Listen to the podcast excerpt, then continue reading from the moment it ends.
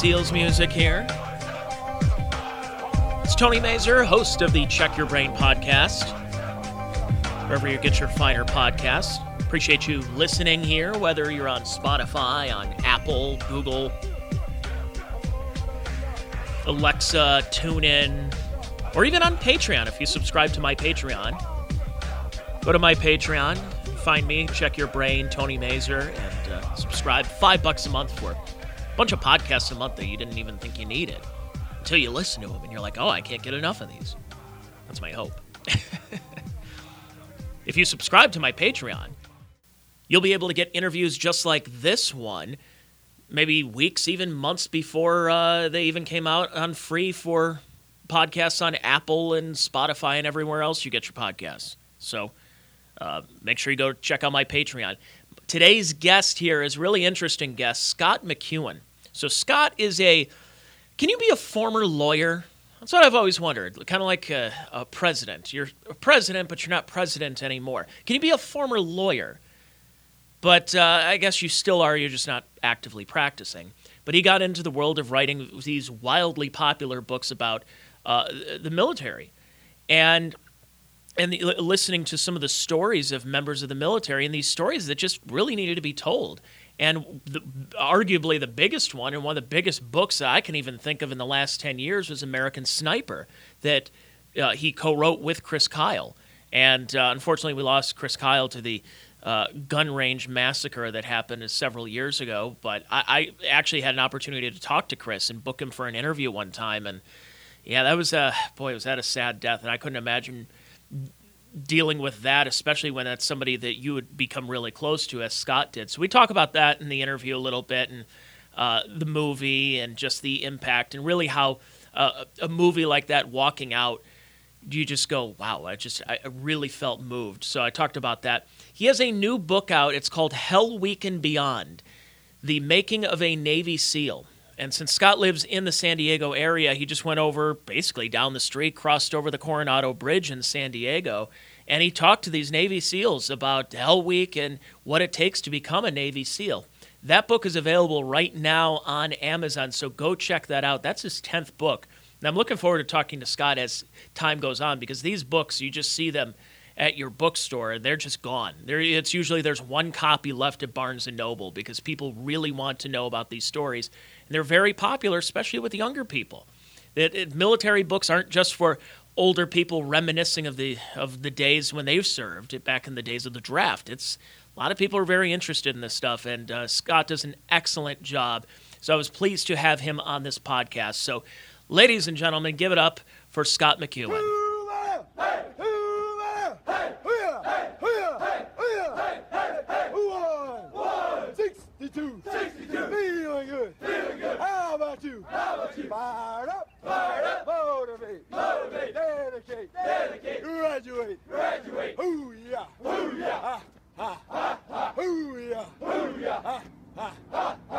Joined by Scott McEwen. He's an author. He's got a great new book, uh, Hell Week and Beyond: The Making of a Navy of a Navy SEAL. Excuse me and uh, it, it, it's a great book. And one thing, I, I, before we get into the book and some of the stories and some of the things that you've uh, uh, been able to uh, talk to some of these Navy SEALs and the, the, the process, but first go into just getting – because American Sniper obviously was just a massive hit for you and for, but not just for you, but for the military in general.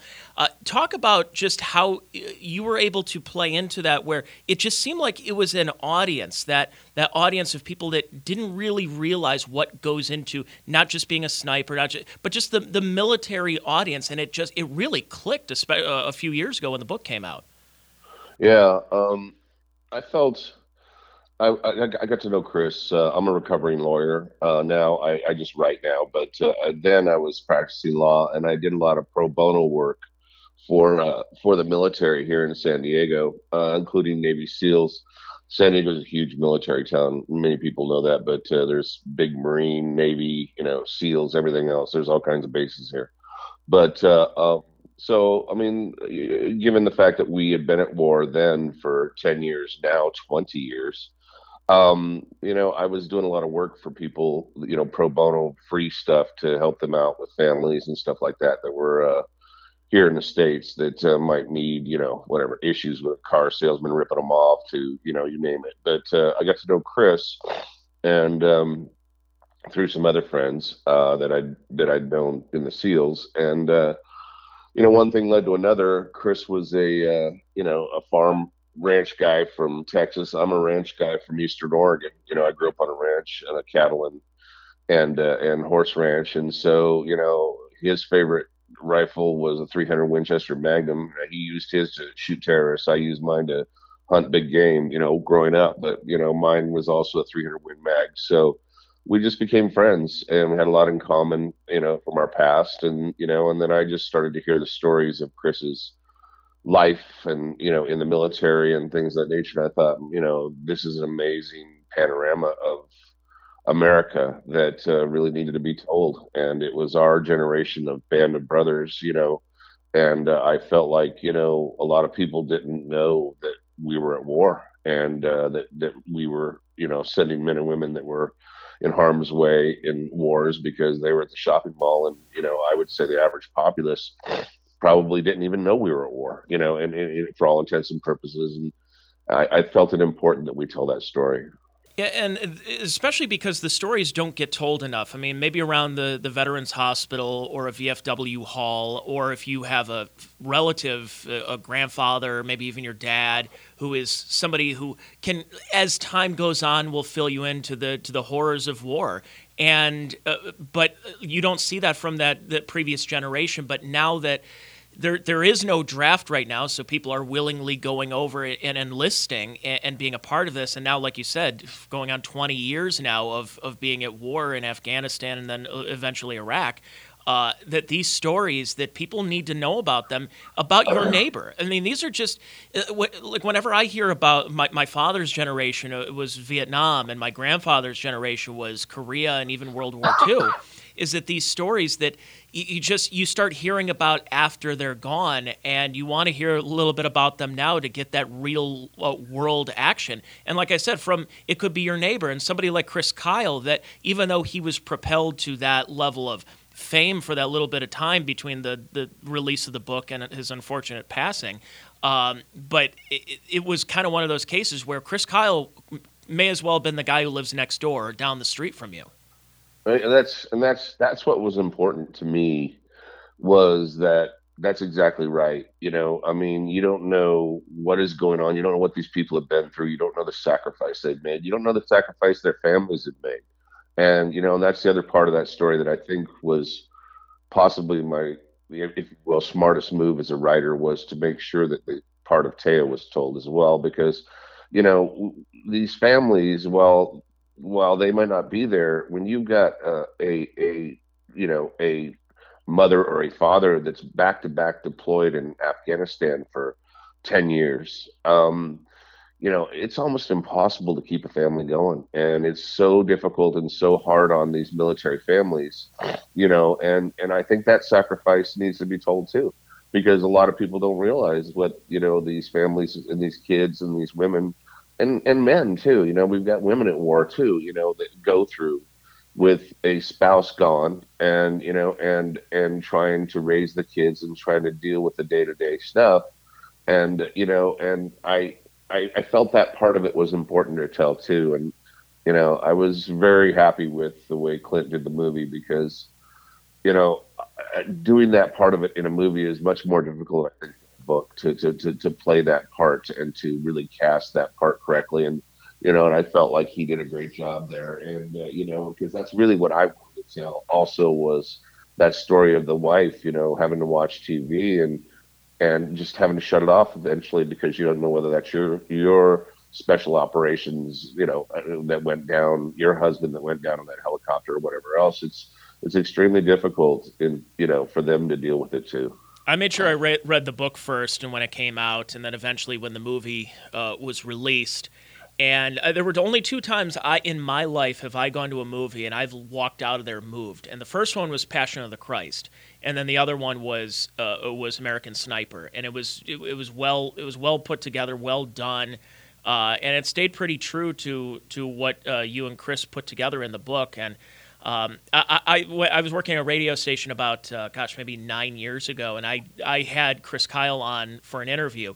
And unfortunately, this was right around the time when he's going through this this ridiculous spat with Jesse Ventura and some some bar fight or whatever. And it just, yeah, yeah, yeah. It, I'm like, what, what is going on? This is this is ridiculous. I mean, this guy's a this guy's a hero right now, and we're we're dealing with a, a guy who's a former wrestler and a Minnesota governor who's just is he's out of his mind. I'm like, what, what is going on? And it really it, it hurt. Now, it, when in your discussions with him, because that was probably about a year before the the, the gun range incident. Right. Did that really affect him in in that final year? Uh, like, what? How, how was his demeanor at that time? You mean uh, the Jesse thing? Yeah, uh, during when that was going on. Yeah. Um, well, it was a distraction. You know, I don't. You know, I don't think Chris was concerned about that per se that much. You know, we were. You know, I, I told Jesse, and I told him, and, I, and, he, and he can quote me because you know, I I literally told him, I said, "You're gonna regret this, dude. You know, like this is a no win. I wasn't there. I never put his name in the book." You know, I wasn't at the bar fight. I wasn't at the disagreement, you know, whatever else. But Jesse has a way of running his mouth, and uh, you know, and I'll flat, you know, go on record to say that. And you know, and I told him, I said, look, dude, you know, I don't know what you think you're doing, but you know, this this is no win, and you know, and uh, you know, we didn't per se, you know, put you down, and your name wasn't even in the book, and uh, you know, and uh, you know, at the end of the day you know, you guys should just work this out. And and you know, so you know, Jesse, let's just say he does events to get himself in the limelight. You know what I mean? Mm-hmm. And uh, so, uh, you know, I think this was one of those events. And uh, you know, and he said to me one day, he said, "Look, dude, I'll be killed if I go to another steel event." And I said, "Yeah, I, you know, you." I don't think you'd just be killed. I think you'd be tortured then killed. You know, I mean, like, yeah. you know, I don't, I don't think it'd be that easy on you, actually. You know, but uh, you know, I said that, you know, that you know, they, don't appreciate that, you know, and I'm not advocating that behavior. I'm just saying you're dealing with warriors here and you got, you know, chiggers out there like doing things like this. It's like, come on, guy. And then after Chris was killed and he proceeded with the case against, you know, his widow, I, I, I really, really, let's just say lost respect. Yeah, it was just complete, just, yeah, disrespect, disgusting. but, uh, yeah. but somebody like like Chris and, and so many others who had been a part of this, and like you mentioned, 20 years with this this war, and I and I'm somebody that I, I have always been one of those you know you support the troops no matter what, uh, no matter the direction of the war and uh, uh, your personal feelings and, and the politics that go behind it. Um, but uh, so earlier, what a, a, couple of weeks ago, Joe Biden, now President Joe Biden, says that we are going to pull our troops out of Iraq and Afghanistan or Afghanistan ceremoniously on September 11th. We're going to get all our troops out of there, and you go, okay, all right. Well, like, yeah. why can't you know why that date? Why do you have to do it in a big you know ceremony in that way? What uh, in your discussions, especially for this new book? How have people, uh, if, how have the troops and the, the SEALs and others and, and any other military members felt about the direction of these wars? Because the term endless wars are now being used not just by uh, you know the Cindy Sheehans of the world. You're you're seeing mainstream, even Republicans and conservatives are talking about endless wars. There's no reason to be in Afghanistan. There's no reason this this war is not going to be won. Kind of that similar tone that we were hearing in the early to mid '70s with Vietnam.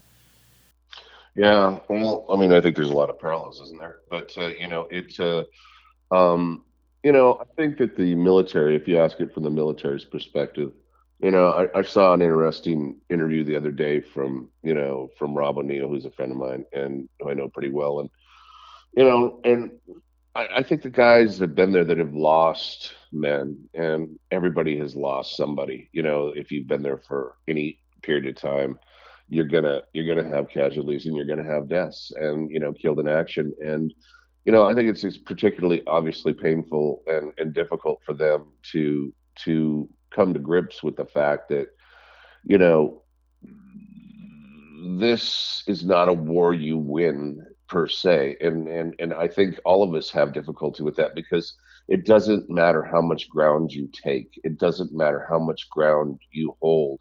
The Hindu Kush, you know, is is a place where, you know, generals have known now for thousands of years, literally dating back to the time of the Romans and you know and and you know and and Alexander and stuff like that. You can take it, you can win it, but you'll never hold it because the the the nature of the place itself is so difficult to to hold on to and to actually bring any meaningful change to, particularly when you're dealing with Islam. You know, I mean, Islam is a religion that doesn't deal with change, and they just look at anybody who comes there whether they're trying to help them or theoretically trying to build schools or theoretically trying to build hospitals or whatever else, you're still the infidel. And and I think that that's something that we're coming to grips with. And I think your average military guy knows that, but still, you don't like to leave some place, you know, feeling as if you know you've left your brothers, you know, blood on the ground there because you have. You know, spent a lot of American blood and a lot of American money, you know, trying to do the right thing, and unfortunately, the right thing may be almost impossible to accomplish. Yeah, these the George W. Bush, the neoconservative spreading of democracy, and you know, it, it just it, it, it, like we said, we keep we keep I keep harping on it because it really, with it being 2021, being 20 years of this, and you know each day and and then now that the Middle East is the tensions are back up and that's the the point of where they talk about the strong borders and the strong sense of nationalism and uh, and isolationism uh, going on. But I mean, that's a different topic with that. But when talking to these, especially the, the vets and, uh, and the, the active duty servicemen and the SEALs, um, because uh, uh, one thing I look at because I'm I'm in my early 30s and I was going through a similar situation where I didn't know what I wanted to do. I, I, I, work in radio. It's a pretty cushy job. I don't make as much money as I would like to, but it's a cushy job. I can wear flip flops to work if I need to. Uh, but I, the the process of what that took for me to go, which path do I go in? Do I keep going on for this career and seeing if I can achieve this, or is there a higher purpose? Is there a bigger purpose for me? And could that be? Uh, do I have the right mentality to become somebody and become a, a, a, member of the military? I didn't know. I didn't know which branch at the time. I thought about it, and I didn't do it. And it's kind of a regret I have a little bit. Uh, when you're talking to some of these folks, what what is that mentality? Is there a commonality? Do you see like a common thread between, or are these just all different kinds of backgrounds of people that you've talked to that decide to sign up? They could be from affluent neighborhoods, they could be from poor neighborhoods, white, black, gay, straight, whatever it is. Is this all across the board, or is there a common theme of how they feel in their demeanor? You know, I think that Yes, there is a common theme, and if I were to say what that is, and it's interesting because uh, I was speaking to another SEAL buddy of mine that that uh, that was a you know a lieutenant commander in the SEALs, and uh, wasn't Zinke, it's another guy, but uh, anyway, um, he was telling me, he said, you know, you realize that our service members now are almost all children of service members. In other words, there's a warrior class and almost a warrior class of people that is developed in this country. And there's exceptions to that rule. Obviously, there's different people that come from different backgrounds or whatever else, but that you know of the one to three percent of our population that ever go into the military that comes from a very small minority of people that really are kind of like the warrior class and and you know and you see a lot of children of service members that actually become service members and things of that nature so it's becoming more while there is diversity it's becoming more refined if you will the, the, the, group that it comes from or you know or or or less i guess robust if you will. Um and you know and and particularly when i was writing hell week you know and beyond and and this new book is i find that the people that are willing to sacrifice and are willing to do something like become a seal has become even that much more, uh, you know, rarefied. There's very, very few people, number one, that are able, but number two, that are willing, you know, to put themselves through that. And, you know, and those people had better have a vision. And that vision is, you know, is usually patriotism, but sometimes it's just a challenge to see if do they got that stuff, you know? And uh, so it's, it's, you know, it's, it's an interesting mix you know that you find getting into the military now. And i don't know the rest of the branches as well as obviously i do the seals because i work with so many guys in the teams. But it's a pretty rare group that are willing to sacrifice mind body soul to that degree to to to serve this nation. And i, I find it a very special group That's a great point. The bloodlines is that I mean, you see it in professional sports. Is that uh, okay? The, so this guy played baseball, and his kid plays baseball, and they're at the pro level. And I come from a family of police officers, but I didn't be. I, mainly because you think I want to be a police officer nowadays. my grandpa was yeah, a it's not a good job. Yeah, yeah. Unfortunately, Yeah, my my dad was a cop. My grandfather was a cop. Everyone asked me if I wanted to be a police officer, and I'm like, yeah, maybe when I was younger, but you know, the, since Rodney King, I'm not sure if I wanted to uh, join Yeah. the profession at that time. So. But it, it, it takes a lot, and especially when you mention about the bloodlines, you, you're talking about the mental aspect as well as the physical. So, okay, you're you're somebody who can you know put up you know 400 pounds on the bench and you can squat 800 pounds or whatever, but it's that mental aspect that and you got to have that mental capacity of going into something where this is not just this is not just a a battle of physicality. This is psychological warfare as well. Oh, so true. I mean, and that's one of the things also that I mentioned in the book, and I'm not trying to pump the book when I say it, but one of the things that I really conclusions I really came to in Hell Week is, you know, there is such physical varieties, I mean, of specimens, if you will, that are the SEALs. You do have the six four, 230 pound, you know, bench 500 pounds, whatever, 400 pounds, and kick a door in, and you know, with a with a, you know, with a you know a, a a machine gun, belt fed machine gun in his hands, you know, whatever. You got that guy, but you also got the five four, you know, 130 pounds that is every bit as lethal guy that that also makes it through, but. The one thing that they have in common, all of them, is the six inches between their ears. And that is that they won't quit they just flat ass won't quit. They they they will take it to the end of the earth, and then they've got thirty percent more in the tank that says, you know, I'm going to win, and uh, that's the group that you get that makes it through to be a SEAL. Talk about the seal, the some of the training that's going into it. For a lot of us who don't know, like we we see it either it's romanticized or we see kind of the full metal jacket version of uh, what we see as the military. What goes into that training to become a SEAL, and uh, how how long does it take, and that whole process from going from I'm going to enlist to here I am fighting for my country.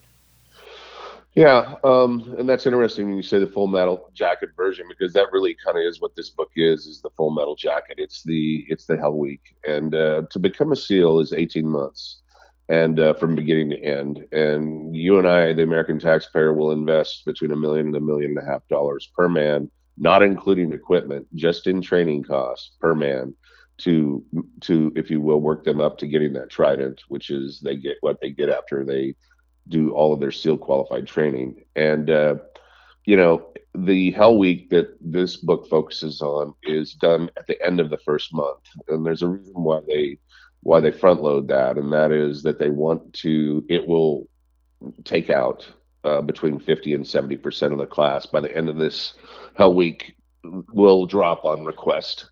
And so they want that loss of men and and you know and training time to be done early because obviously you know you, you haven't spent the rest of the money that you need to spend to you know teach the rest of the skills that seals have to have and so they do it early and they do it uh, you know very very uh, unapologetically tell the people we want you to quit. And uh, they give you every, opportunity to ring the bell and get out.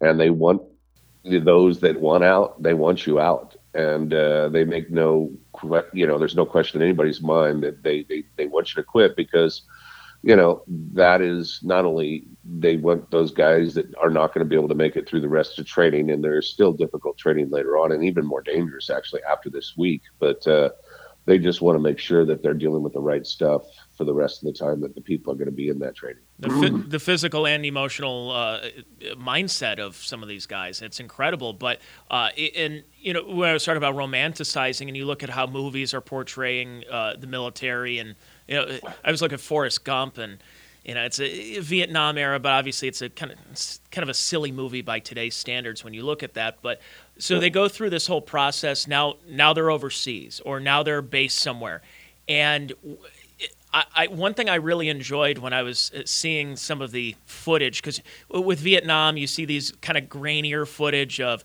yeah, they got uh, letters from home and everything. But what is uh, what is camp like? Like, what is base camp like for uh, the SEALs? Where, it, like, do they have the technology? Are they still able to keep in touch at home? And uh, talk about the some of the because uh, one, one thing you mentioned in the book is how funny these guys are. Because you go through that whole process and you kind of develop that dark sense of humor as well. Because I mean, you're dealing with depression and and, and despair. You're dealing with you know the heat and the mental uh, anguish that goes into it. But one of the ways to cope through that is is humor, and you find humor in a lot of ways. It really is kind of like that tears of a clown type of uh, mentality as well. Talk about just what it's like now overseas and what it's like with uh, with your fellow SEALs.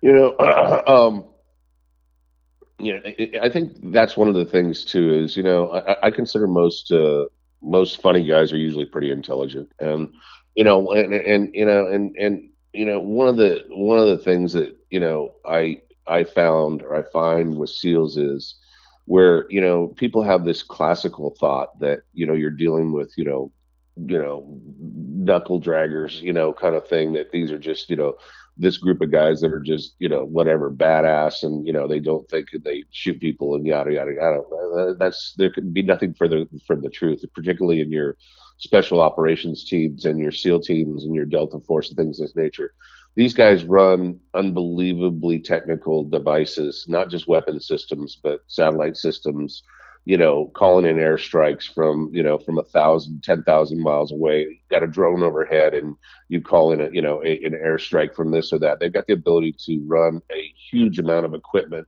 that is extremely expensive and extremely, you know, difficult to learn. And uh, and you know, and they have to know it all. They have to know all these different things: sea, air, land, and water. You know, so you, know it's it it's it's difficult for a lot of people to understand exactly how technical the job is and not just physical that being said i think one of the things seals are known as and i think one of my favorite stories ever was chris you know when he was deployed in iraq when he was working with the marines. And uh, not to speak down to marines because i'm not but you got a lot of 18 year old kids that maybe had six weeks in boot camp you know in you know camp pendleton. And they you know strap a you know M M16 on them and say here uh, you know go to war. And so it's it's a whole different if you will group of mentality and kind of if you will mindset going in. And and and and so you know somebody like Chris that is looked up to as a warrior because SEALs are kind of revered not just by the public but by the military as well. I mean, people you look at a SEAL and and you know, guys might want to start a fight. You don't start a fight with that guy because I'm telling you right now, that guy is going to hurt you no matter what goes on. You know, something is going to happen here because these guys know what they're doing. They're they're you know extremely well trained in you know martial arts and everything from you know Krav Maga to to you name it. And and plus they don't know pain. You know, they don't know pain like you and I know pain. They're, you know, when a pit bull gets in a fight, he gets tougher when he gets bit, and that's exactly the way seals are. When they get into some disagreement, they get tougher when they get bit. And but that being said, you know, I think that you know somebody like Chris. I remember one scene, and it particularly comes to mind where they are in an alley and a guy with a fully belted, you know, uh, you know, machine gun RPG at, with an RPG too lets loose on him and lets the RPG loose, and you know, on a, him and five Marines he was helping to kick doors in, and or six Marines, and and they all went back, and the guy like completely emptied the gun, and they look at each other, you know, and and they're checking for holes. They're literally patting their bodies down and their buddies' bodies down to see, look, did you get shot? Nobody got shot. And Chris looks at him and smiles and says, "Hey, he's out of bullets. Let's go." You know, like we got him now. You know, he, he, can't he can't take us anymore. And then the guys are like, "Are you crazy, dude?" You know, like, you know, like he's just smiling, like, "Okay, let's go." You know, like there's always a a leader that can have that that sense of humor amongst men that really uh, makes you that much more effective, and yet lightens the load. You know, for the very stressful situations. That's a leader. That's what leaders do, and. Uh, is this uh, uh Scott? Is this uh, is this book number ten?